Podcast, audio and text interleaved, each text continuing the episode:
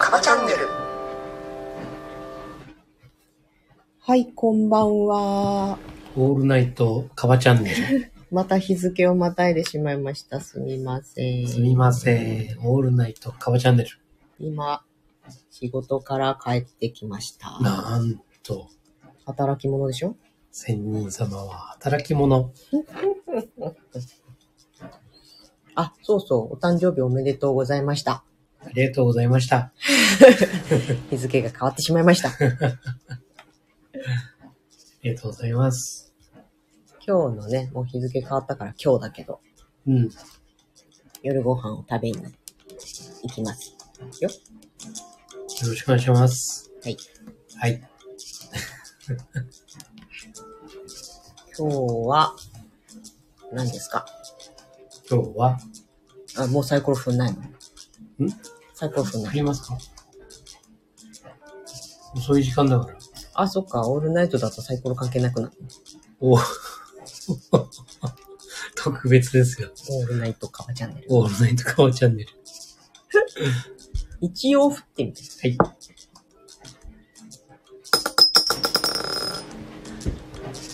1! おー。おー、いいじゃないですか。さあ、千人。はい。まあ、このね、うん。主体、主体性っていうね。うん。最近何かありましたかそれ。そうですね。主体的になると、とても楽だと思う。楽になるよねっていうことうをん。そうだね。感じましたうん。うんうんうねん、そうだ。うん主体的に変わってくれると本当にね、その後やりやすい。うん。主体的じゃない人には、何を言ってもやっぱり、根っこがずれてたり、違う方向向いてるから、言葉が届きにくいようね。ん。そうだね。うんまあ、割とだから、そういう人って、まあ、自分のその制限かけてるパラダイムっていうかな。それをこう、ずっとかけ続けてるから。うん。うん。だからね、あんまり人のそういうお話とかもね、うん。いやいや、自分無理ですからっていうね、うんなんか、すごく、謙虚な表現なのかもしれないけど、うん。でも実は。はすごく頑固なそうだね。壁を張ってんですようんうんうねん。犬が暴れてますね。あ危ない痛い痛いゴーンしてる。大丈夫。あやっぱりね他人軸でうんあり続けるとうん、辛いよね、そうだね。こう日頃言ってる自分私の評価は私しかできないっていうのと違ってうん、他人に評価をやっぱり委ねてしまうと知らず知らずにねまあ、一見楽なんだよね。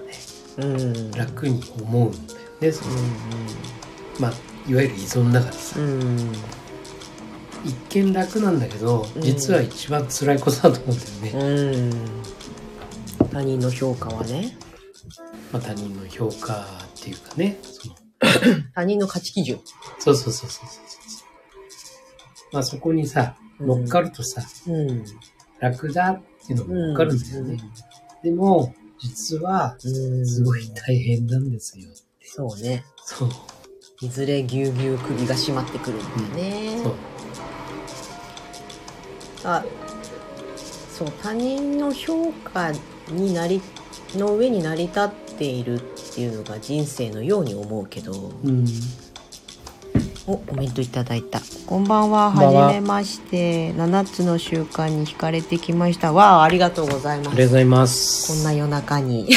本当 今日はですね、サイコロを振って7つの習慣のどれを話すかを決めてるんですが、1番のはい主体的そうですね第一の習慣ですねというところをお話ししてます。はい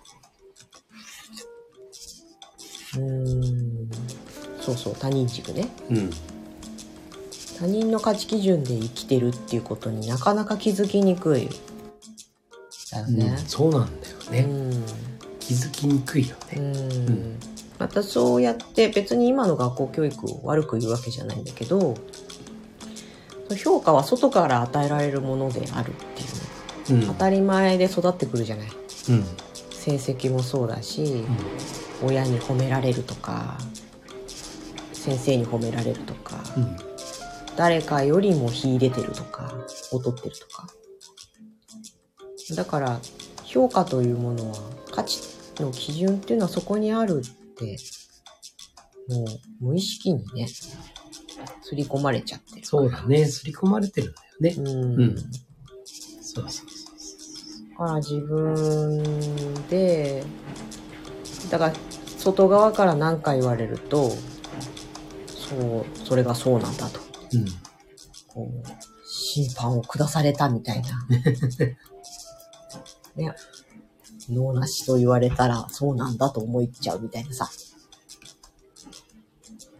まあ、割とこう、はみ出したらさ、うん。ね、違うよってうん。こう押さえつけられるようね。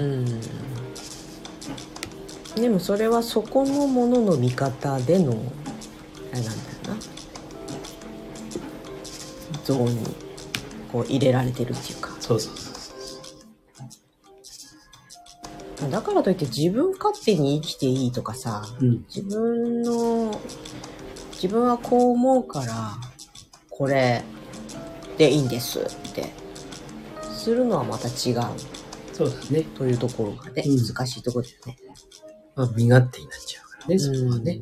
うんうん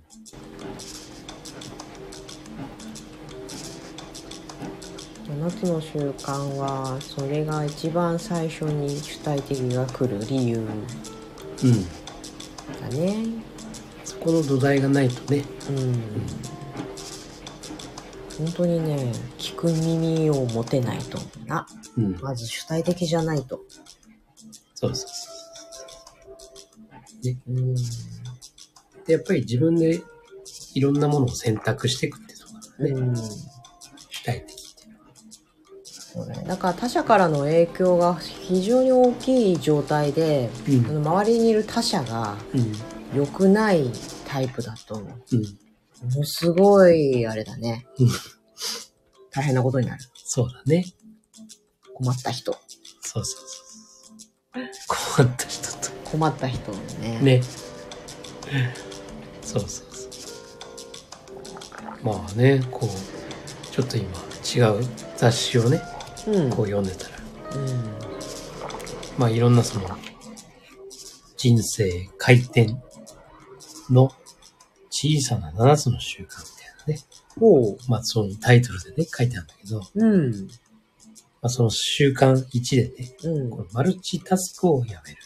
ほうまあいろんな選択肢がうーんあれもこれもあれもはいこれもってやりたがる人はいはいはいはいああ はいはい心当たりがありすぎてうん、そうそれはやっぱりうーんあのー限られてるうん時間もね、そうねなのでうん気持ちはわかるで選択してあれもこれもいいもんだうんうんだけどそうじゃなくてやはり優先事項を考うんうんえうんてまず第一の優先のねものをしっかりやりながらうん余力のあるその時間とかね、うんうんある時に第二第3のうね、んそういう、うんタスクの部分をね、うんやりましょうみたいな、うんという話でした。全くそうだよねうマんルチタスクがみんなできると思い込みすぎてるよねうん、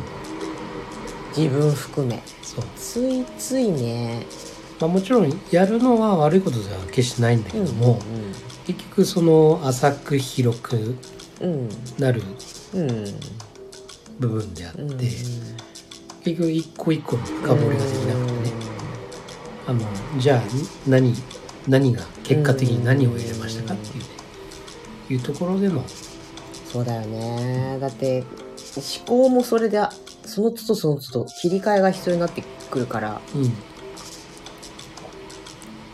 うん何何々やりながら何々っていうのはさうんもう無意識化でできるレベルのものだったらできるよね、うんそうそうそうそうん、普通はそうじゃないんだようねねうんえ、うん、確かに